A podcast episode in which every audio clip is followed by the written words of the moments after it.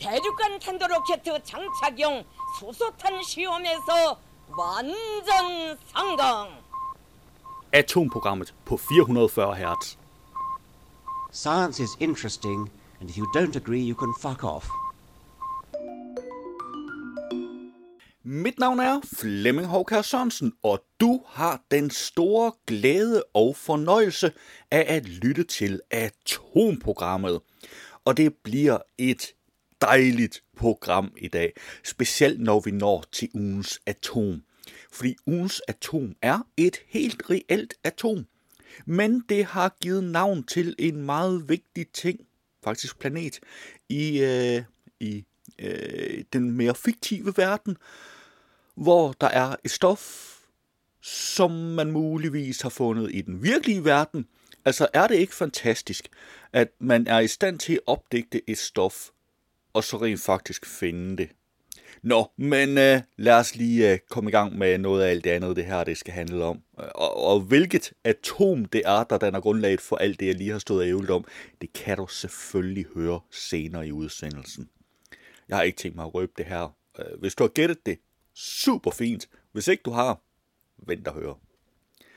Nå, men ved du hvad? Vi skal i hvert fald have nogle podcasts. Vi skal have Videnskab.dk's Vær at vide, og den handler om magt. Og viden om magt. Nå, men derudover så skal vi også have Videnskabeligt udfordret. Den handler om de almægtige tarmbakterier. Og Videnskabeligt udfordret plejer at være sådan jævnt humoristisk. Det er en lille smule mindre humoristisk og en lille smule mere seriøs den her gang, men vidensdelen er nogenlunde den samme, som den plejer at være. Dog vil jeg sige, det her det er en advarsel. På et tidspunkt er der en, der fortæller, at man skal bruge nogle museekskrementer i et forsøg for at tjekke bakterierne deri. Men fordi mus de er mus, så duer det ikke, at de bare render og skider, og man samler ekskrementerne op. Så derfor så nuller man musen bagi og på maven, og så får man den til at skide. Og så er det, jeg stod ude på arbejde og hørte den her, mens jeg arbejder, og så tænkte jeg, åh nej, hvad nu når de når til menneskeforsøg?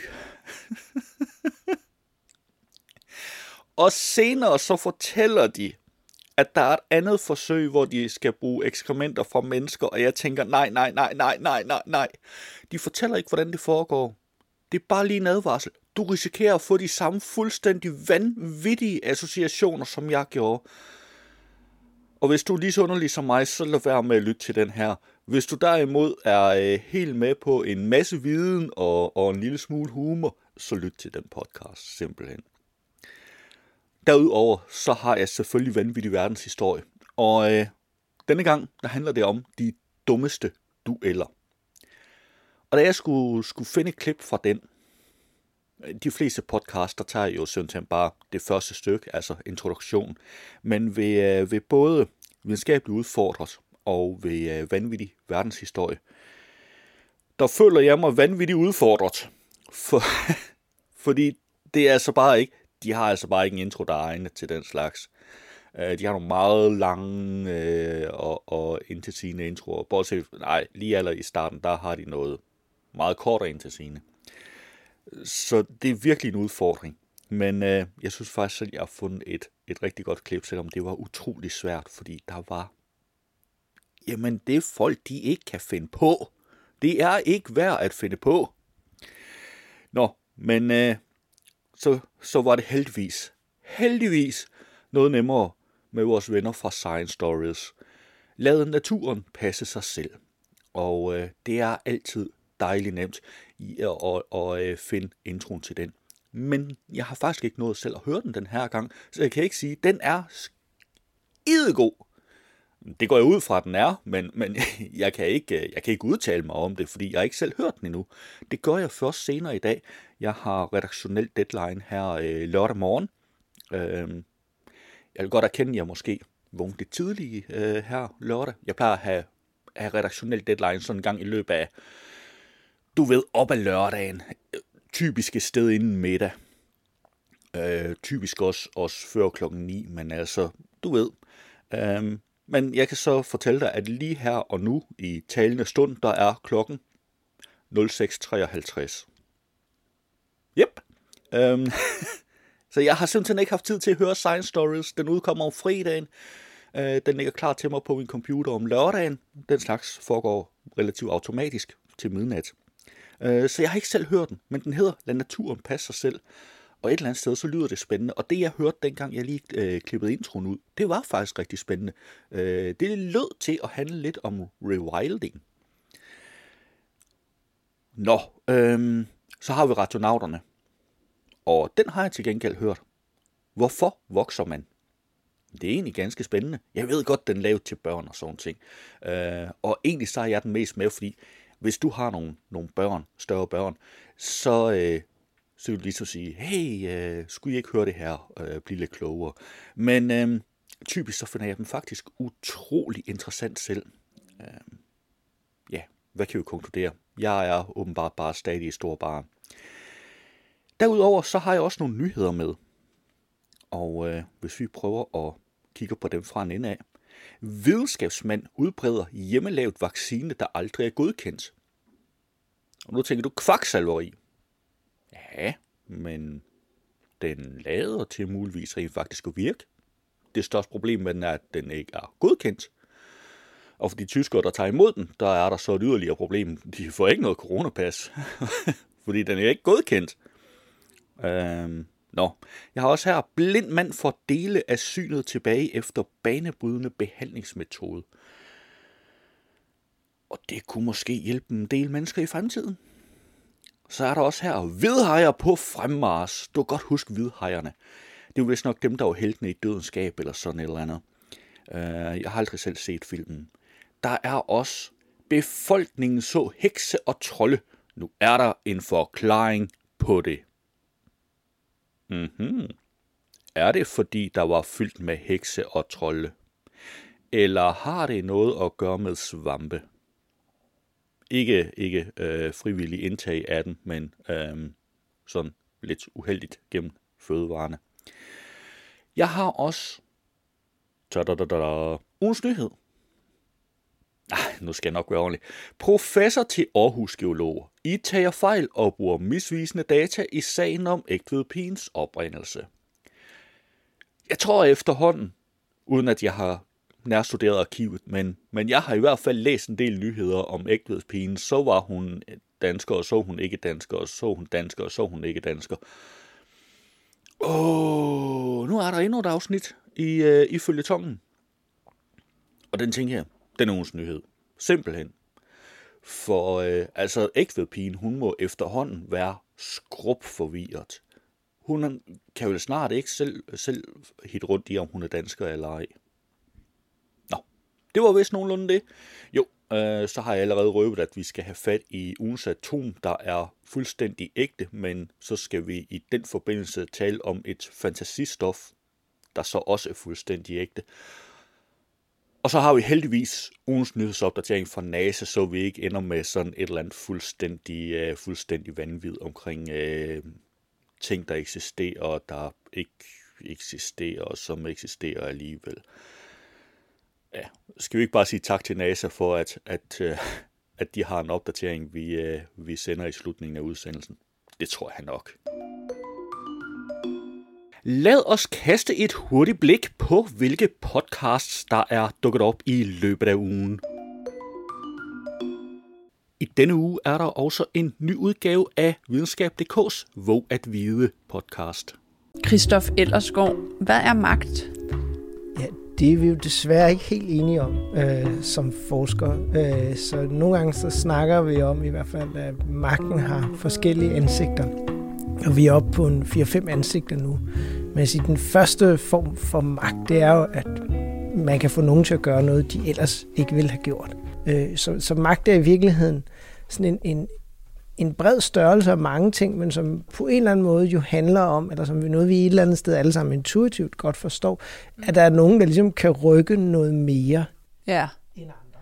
Ja, så det handler om magt, det vil sige, at man på en eller anden måde kan gøre, at det, man gerne vil have, sker. På en eller anden måde kommer til at ske, om det så er af den ene eller den anden. Ja, og måske også lige så meget passe på det, man har, og sørge for noget, man ikke vil have, sker, så ikke kommer til at ske. Ja. Og Christoph Ellersgaard, du er lektor på CBS, og i denne podcast skal vi høre om din forskning i den danske magtelite. Og det er en elite, der består af 423 danskere, som gennem bestyrelsesposter, ledende stillinger og de rigtige netværk har fået stor magt. Og vi er jo ikke alene i dag. Vi har nemlig selskab af en repræsentant for den her magtelite. Stine Bosse, velkommen her i studiet. Tak skal du have. Og du har taget din gravhund Skillers med, så hvis man lige kan høre sådan lidt pivelyde, så er det altså ikke mig og Christoph Ellersgaard, det er hunden. Og Stine Bosse, du er formand, eller forkvinde, kunne man jo nærmest sige, for Europabevægelsen. Så er du bestyrelsesformand for Telepost Grønland. Så er du desuden medlem af en række bestyrelser, for eksempel hos Allianz, som er et af verdens største forsikringsselskaber. Og du er tidligere administrerende direktør i forsikringsselskabet Tryg. Og i 2010, der blev du af Times Magazine fremhævet som nummer 33 mest magtfulde kvinde i verden. Men Stine Bosse, hvornår gik det egentlig op for dig, at du var en del af magteliten? Det var en lille smagsprøve på Vær at vide, og du kan naturligvis finde et link i show notes. I denne uge er der også en ny udgave af Science Stories podcasten. Hvordan passer vi bedst på naturen? Det er der ikke altid enighed om. Overordnet kan man måske sige, at det er en god idé at bevare naturområder uforstyrret. Men i praksis er det svært med snart 8 milliarder mennesker på kloden og galopperende klimaforandringer mørende på os. Desuden er meget store naturområder allerede ændret fundamentalt af mennesker gennem årtusinder. Skal vi så bevare dem, som de er i dag? Eller som de var for nylig? Eller måske som de var for et par hundrede år siden, inden industrialiseringen? Eller skal vi forsøge at genskabe noget af det, der var engang, før der overhovedet kom mennesker? Og skal det så ske ved, at vi udsætter eller bortskyder arter, eller pløjer og udplanter, eller afgræsser arealer, eller på anden måde regulerer arterne? Eller er det bedre simpelthen at holde fingrene væk og lade naturen passe sig selv? Jens Christian Svenning, du er centerleder ved Aarhus Universitet, og du er faktisk en del af en international gruppe, som i årevis har slået på tromme for det, I kalder rewilding, tror jeg nok. At man grundlæggende lader naturen passe sig selv. Måske lige fylder et par eller 3 arter på, som passer til breddegrad og klimasystem og så videre, og de vilde naturtyper, der hører hjemme der. Men ellers så er det bare hands off. Det var en lille bid af Science Stories, og du kan naturligvis finde et link i show notes. I denne uge er der en ny udgave af Videnskabeligt udfordret. Hvad der gør en mus autistisk, det ved jeg faktisk ikke. Nej. Det er heller ikke så vigtigt for historien. Nej, men de havde i hvert fald sådan nogle autistiske mus og nogle ikke-autistiske mus gående rundt, og så ser man stille og roligt, at de her, der først var autistiske mus, de lige pludselig ikke er autistiske mere efter nogle dage. Og så tænker forskerne, hvad fanden kan det være? Hvad? Ja. Men Mark, nu er mennesket heldigvis ikke ligesom mus, fordi mus, de går rundt og spiser hinandens afføring. Ah, det har jeg lært, hvad det hedder. Hvad hedder det? Koprofil. Simpelthen, kopro, det kommer af lort på græsk, tror jeg. Okay. Så hvis man er koprofil, så er det fordi, man godt kan lide lort. Okay. Ja, der er en lille fun fact for jer derude. Ja, ja. Findes der mennesker, der er Nej, det behøver du ikke svare på. Nej, det skal jeg ikke svare på. Nå, men så de fandt jo så ud af, at de her mus, der tidligere havde været autistiske, som ikke længere var autistiske, dem undersøgte de så deres mikrobiom, og de identificerer så en bestemt bakterie. Den hedder L. reuterii, eller sådan noget. Og den ville de jo så gerne teste, om det virkelig kunne passe, at det var den. Så derfor fodrede de den her bakterie til de her mus, der er autistiske, og de får præcis det samme output af det, med at de her mus, de mister den her autistiske opførsel, ved at bare fodre en bestemt bakterie. Jeg forstår det slet ikke. Jeg var ikke klar over, at man kunne kurere autisme. Nej, altså der er begyndt at blive testet på mennesker med, at man har, men der er i hvert fald lavet med, at man kan lave, som hvis det er små børn under en 5 år, så kan man godt lave de her fæcestransplantationer for raske mennesker. Så fjerner du simpelthen bare det hele, og så får du både bakterier i kapsler igennem munden, og får skubbet noget op i nummeren. Og så mister du sådan set de autistiske træk. Altså, du stadig... Hvad? Er det rigtigt?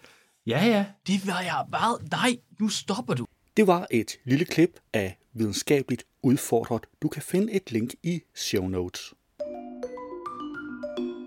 I denne uge er der en ny udgave af historiekomedy-podcasten Vanvittig verdenshistorie. Nå, men det betyder altså, at den 3. maj 1808, der sætter de her to duellanter sig op i hver deres luftballon.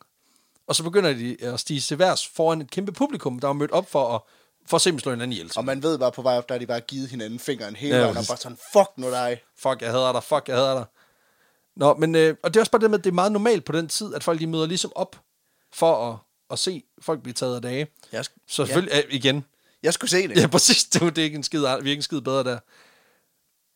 Men som du nok har tænkt, og du har jo faktisk allerede resoneret dig frem til det, så er det ret svært at ramme hinanden med et håndvåben, når man er i en halv kilometers højde. Ja. Men mindre er man ligesom lige ved siden af hinanden. De er jo ikke skide præcise, de pistoler, man havde dengang. Præcis. Men det er der råd for. For det er selvfølgelig ikke kun pistoler, de har med op. Fordi de bruger simpelthen det, man kalder for en blunderbuss. Og det er de der muskedon, ikke? Lige præcis. Det er en forløber for den moderne shotgun. Præcis. Duke Nukem. Nå, men også bare, altså, ja, så de har ligesom valgt et våben, der kan skyde lidt med spredhavls, om man så må sige. For så kan man også snilt ramme hinanden, eller det kan man ikke, men det er også lige meget, fordi det handler faktisk ikke om at ramme modparten direkte. Mm. Nej, det handler ligesom bare om at skyde den andens ballon ned, så han falder ned og dør i stedet for. Hvilket vil sige, at der også er to ballonskibere, som har accepteret, at det her, det må så være sådan, vi går ud af vores liv. Fordi der er en eller anden rigmand, der skal spille Flottenheim med luftballonsduellerne. Det var et lille klip af Vanvittig verdenshistorie. Du kan finde et link i show notes. I denne uge er der også noget for det yngre publikum, Radionauterne. Du lytter til Radionauterne, en podcast for nysgerrige børn. Mit navn er Lisa. Da jeg var lille, havde jeg en stor lineal hængende på min væg, for så kunne jeg nemlig se, hvor høj jeg var. Nogle gange gik det så langsomt med at vokse. Og andre gange var jeg vokset flere centimeter på helt kort tid. Vi vokser alle sammen fra små babyer til store voksne. Og det er altså noget, der får jer nysgerrige lyttere til at stille spørgsmål. Det var en lille smagsprøve på Radionauterne, og du kan naturligvis finde et link i show notes. Det var et overblik over ugens podcasts. Ugens nyhed. Den er fra Videnskab.dk's forskerzonen. Professor til Aarhus geologer. I tager fejl og bruger misvisende data i sagen om Egtvedpigens oprindelse. Ad flere omgange har geologerne Erik Thomsen og Rasmus Andreasen sået tvivl om Egtvedpigens herkomst. Senest 9. marts i Politiken og i en pressemeddelelse fra Aarhus Universitet, hvor de fremsatte meget stærke påstande, såsom nu kan vi endegyldigt punktere Nationalmuseets myte om Egtvedpigen. Nationalmuseets myte lyder, at det danske bronzealderikon Egtvedpigen i virkeligheden kom fra udlandet. En konklusion, der bygger på forskning, som jeg var med til at lave. Geologerne fra Aarhus hævder også i Politiken, at vores undersøgelser vil i virkeligheden kræve en helt ny tolkning af stort set alle arkæologiske fund, der oprindeligt blev tolket som til at stamme fra udlandet. Når man kommer med så stærke påstande og beskyldninger, går de fleste nok ud fra, at de er baseret på et meget sikkert grundlag. Det er ikke tilfældet. I en ny videnskabelig kommentarartikel, som lige er udkommet, viser jeg, hvordan geologernes konklusioner er baseret på selektiv brug af data og forkerte beregninger, og dermed på et helt forkert grundlag. Før jeg tilbageviser Thomsen og Andreasens påstande, vil jeg lige forklare, hvordan man overhovedet kan sige noget om, hvor Egtvedpigen, som døde for ca. 3.400 år siden, stammer fra. Mennesker, dyr og planter optager grundstoffet strontium gennem vand og føde. Strontium-isotopsammensætningen af vand og føde afspejler den biotilgængelige og naturlige del af strontium, som vaskes ud af jord og bjergearter fra et bestemt område på grund af forvitringsprocesser.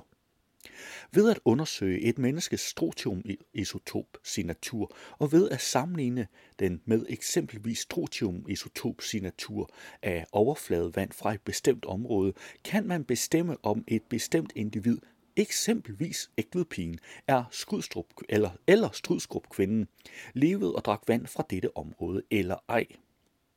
Allerede i 2011 publicerede vi en videnskabelig artikel, hvor vi analyserede strontium-isotopsammensætningen af næsten 200 overfladevandprøver fra hele Danmark, undtagen Bornholm, til at definere et landsdækkende såkaldt baseline. Denne baseline er et statistisk defineret gennemsnit af strontiumisotopværdier, der så kan bruges som reference for provenansundersøgelser. Det var på basis af denne baseline, at vi konkluderede, at Egtvedpigen og andre ikoniske forhistoriske individer højst sandsynligt ikke var af dansk oprindelse. Et af de centrale kritikpunkter, som de to geologer, Thomsen og Andreasen, fremsatte i deres artikel fra 2019, er, at de påstår, at strontiumkoncentrationer og strontiumisotopværdier i overfladevand er forurenet med strontium fra landbrugskalk. Det er kalk, som er blevet påført markerne, især i Vestjylland, de sidste ca. 100 år. Thomsen og Andreasen mener, at strontium fra landbrugskalken bliver opløst og vasket ned i vandsystemer, og ifølge dem gør det dermed umuligt at bruge strontiumisotopsignaturer af overfladevand til bestemmelse af historiske dyr og mennesker. Har de ret i den påstand, kan vi ikke bruge baseline-værdierne fra overfladevand til at sige, om de forhistoriske individer var af dansk oprindelse eller ej. De har imidlertid ikke ret. I 2020 publicerede vi en videnskabelig artikel, hvor vi netop viste, at strontium fra landbrugskalken bliver effektivt tilbageholdt i de øverste jordlag af en jordprofil, som er typisk for Vestjylland. Dermed viste vi, at vandsystemet ikke er i fare for at blive forurenet med strontium fra landbrugskalk, hvorfor man kan bruge vandet til studier af fortidsmennesker. Og jeg kan så fortælle dig, at den her, den er meget, meget, meget længere. Men jeg synes, vi er, vi skal også passe en lille smule på tiden, trods alt. Jeg kan altså anbefale at læse den her. Der er et link i show notes, og det er ekstremt interessant læsning. Så bare i gang, fordi stort set alt, hvad der handler om stedbestemmelse i fortiden, er påvirket af det her. Det svarer stort set til, hvis man begyndte at diskutere kulstof 14-analyserne. Det gør man så også en lille smule, men man har flere forskellige ting at basere bestemmelsen på. Men den geografiske bestemmelse, der har man altså stort set kun strontium. Så det er vanvittigt interessant at ligesom læse om det her. Så det kan anbefales. Link i show notes. Klik på det. Læs det. Lad os se på nogle af ugens nyheder. På Jyske Vestkysten. Og jeg er lige ved at tro, det er første gang, jeg har noget med fra Jyske Vestkysten.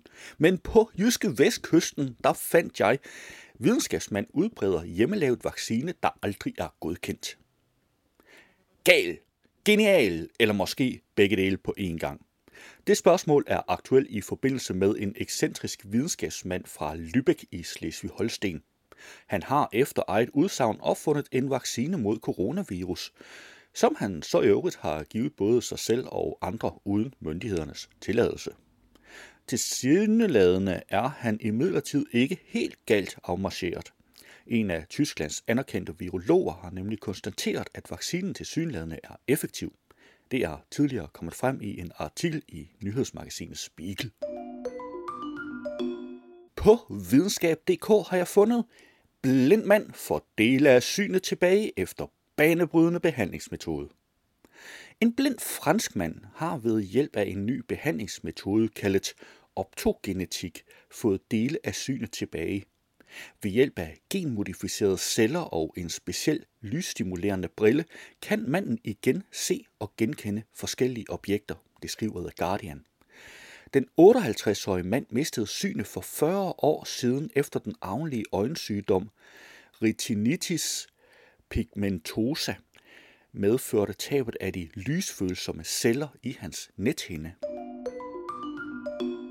På Ekstrabladet, der har jeg fundet: Hvedhajer på fremmars.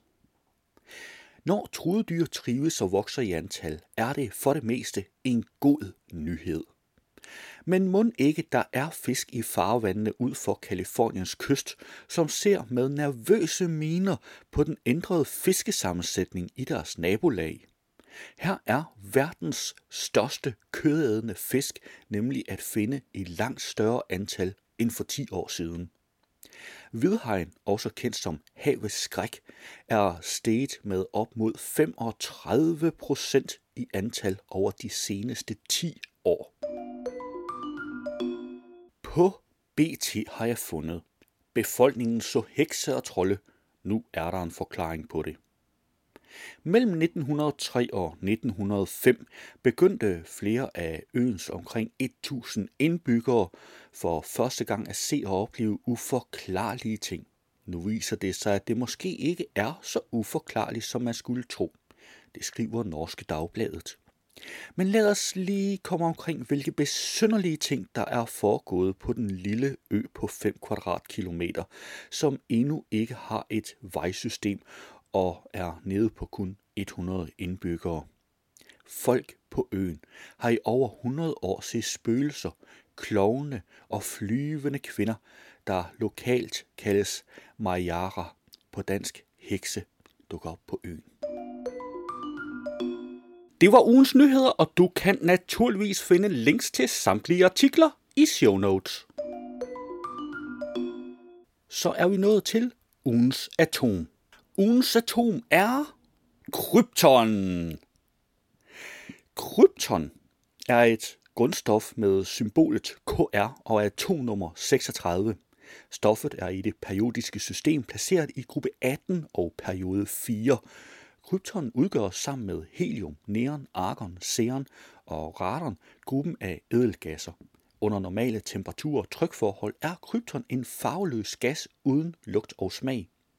Gassen forekommer i sporbare mængder i jordens atmosfære og isoleres ved fraktioneret destillation af flydende atmosfærisk luft, og den bruges ofte med andre sjældne gasser i lysstofrør. Krypton har et smeltepunkt på minus 157,36 grader Celsius og et kogepunkt på minus 153,22 grader Celsius. Krypton blev opdaget i Storbritannien i 1898 af William Ramsay og Maurice Travers som en destillationsrest efter at have fordampet næsten alle komponenterne fra flydende luft. William Ramsay blev tildelt Nobelprisen i kemi i 1904 for opdagelsen af en række ædelgasser, heriblandt krypton. I 1960 definerede en international aftale meteren i det nye SI-system som værende lig med 1.650.763,73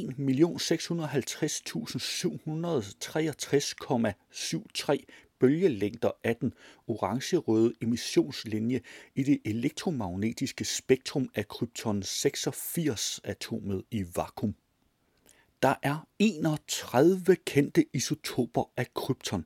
Naturligt forekommende krypton består af 5 stabile og 1 let radioaktiv isotop. Men er det så ikke på tide, vi forlader den faktabaserede del af krypton, og så kommer til at tænke på, hey, hvor var det Superman stammede fra? Han stammede fra planeten Krypton. Og på planeten Krypton eksisterede der et stof. Nej, jeg ved egentlig ikke, om det eksisterede på planeten. Nu skal jeg da også passe på, hvad jeg står og siger. Men lad os lige se lidt på kryptonit. Kryptonit er et mytologisk stof fra Superman-universet, som skulle kunne berøve indbyggere fra planeten Krypton for deres superkræfter. Ved længere tids påvirkning er kryptonit dødelig for kryptonianerne. I Superman Returns afsløres kryptonits kemiske bestanddele, natrium, lithium, borosilikat, hydroxid. I 2006 opdagede mineselskabet Rio Tinto noduler med et ukendt mineral i en boreprøve fra Serbien. Mineralogen Chris Stanley fra Natural History Museum i London foreslog navnet kryptonit på grund af formlen LINASI B3O7. men International Union of Pure and Applied Chemistry nægtede, da krypton er en ædelgas, der ikke indgår i mineraler. Nå, men det var også bare en afstikker. Det handlede jo egentlig ikke om kryptonit. Krypton derimod, som tilfældigvis, eller som Supermans hjemplanet er opkaldt efter, er et virkeligt grundstof, og det var jo egentlig det hele startede med. Det var ugens atom i atomprogrammet. Sidste år, der var jeg forbi Moesgaard Museum i Aarhus, og jeg havde egentlig sådan de sidste par uger gået og tænkt, jeg skal også forbi igen, fordi det var da et fint sted, og jeg har kun været der den ene gang. Og jeg havde sådan lidt overvejet det i sidste weekend. Jeg kom ikke afsted, der var andre ting, der skulle gøres. Så i den her uge, så går jeg og hører podcasten Nej til Nyt, og der taler de blandt andet en lille smule om Moesgaard Museum hen mod slutningen af podcasten. Og der er det her fantastiske klip, jeg lige synes, du skal høre. Oplev menneskets mangfoldighed i fantastiske rammer på Moesgaard Museum. Ja. Det lyder ikke som noget. Det lyder ikke som noget for mig. Det der med mangfoldighed, det skal du ikke tage så alvorligt. Det er et virkelig godt museum. Ja, og som jeg nævnte tidligere i udsendelsen, så havde jeg en lille smule tidlig redaktionel deadline lørdag. Den var lidt i syv, da jeg sådan startede på at lave udsendelsen. Og det er der en grund til. Dels så jeg vågen tidligt, og dels så havde jeg sådan set tænkt mig, at jeg skulle forbi Moesgaard Museum i dag. Det lyder jo til at være et okay sted, trods alt. Ej, mere seriøst, det er faktisk et anbefalelsesværdigt sted. Men det, der sådan ligesom gjorde det sidste puff til, at det så i hvert fald bliver i dag, det var ikke, at de siger, at det faktisk er et okay sted, trods alt, men mere deres neandertalerudstilling. Hvis du havde hørt radioudgaven, så ville her være denne uges udgave af NASA's nyhedspodcast, This Week at NASA, men den er ikke inkluderet i podcastudgaven af udsendelsen. Du kan finde et link til den i show notes. Det var atomprogrammet for denne gang. Du skal have tak, fordi du lyttede med, og vi lyttes ved næste gang. Atomprogrammet er hjemhørende på 440 Hz. Du kan finde mere på 440hz.net.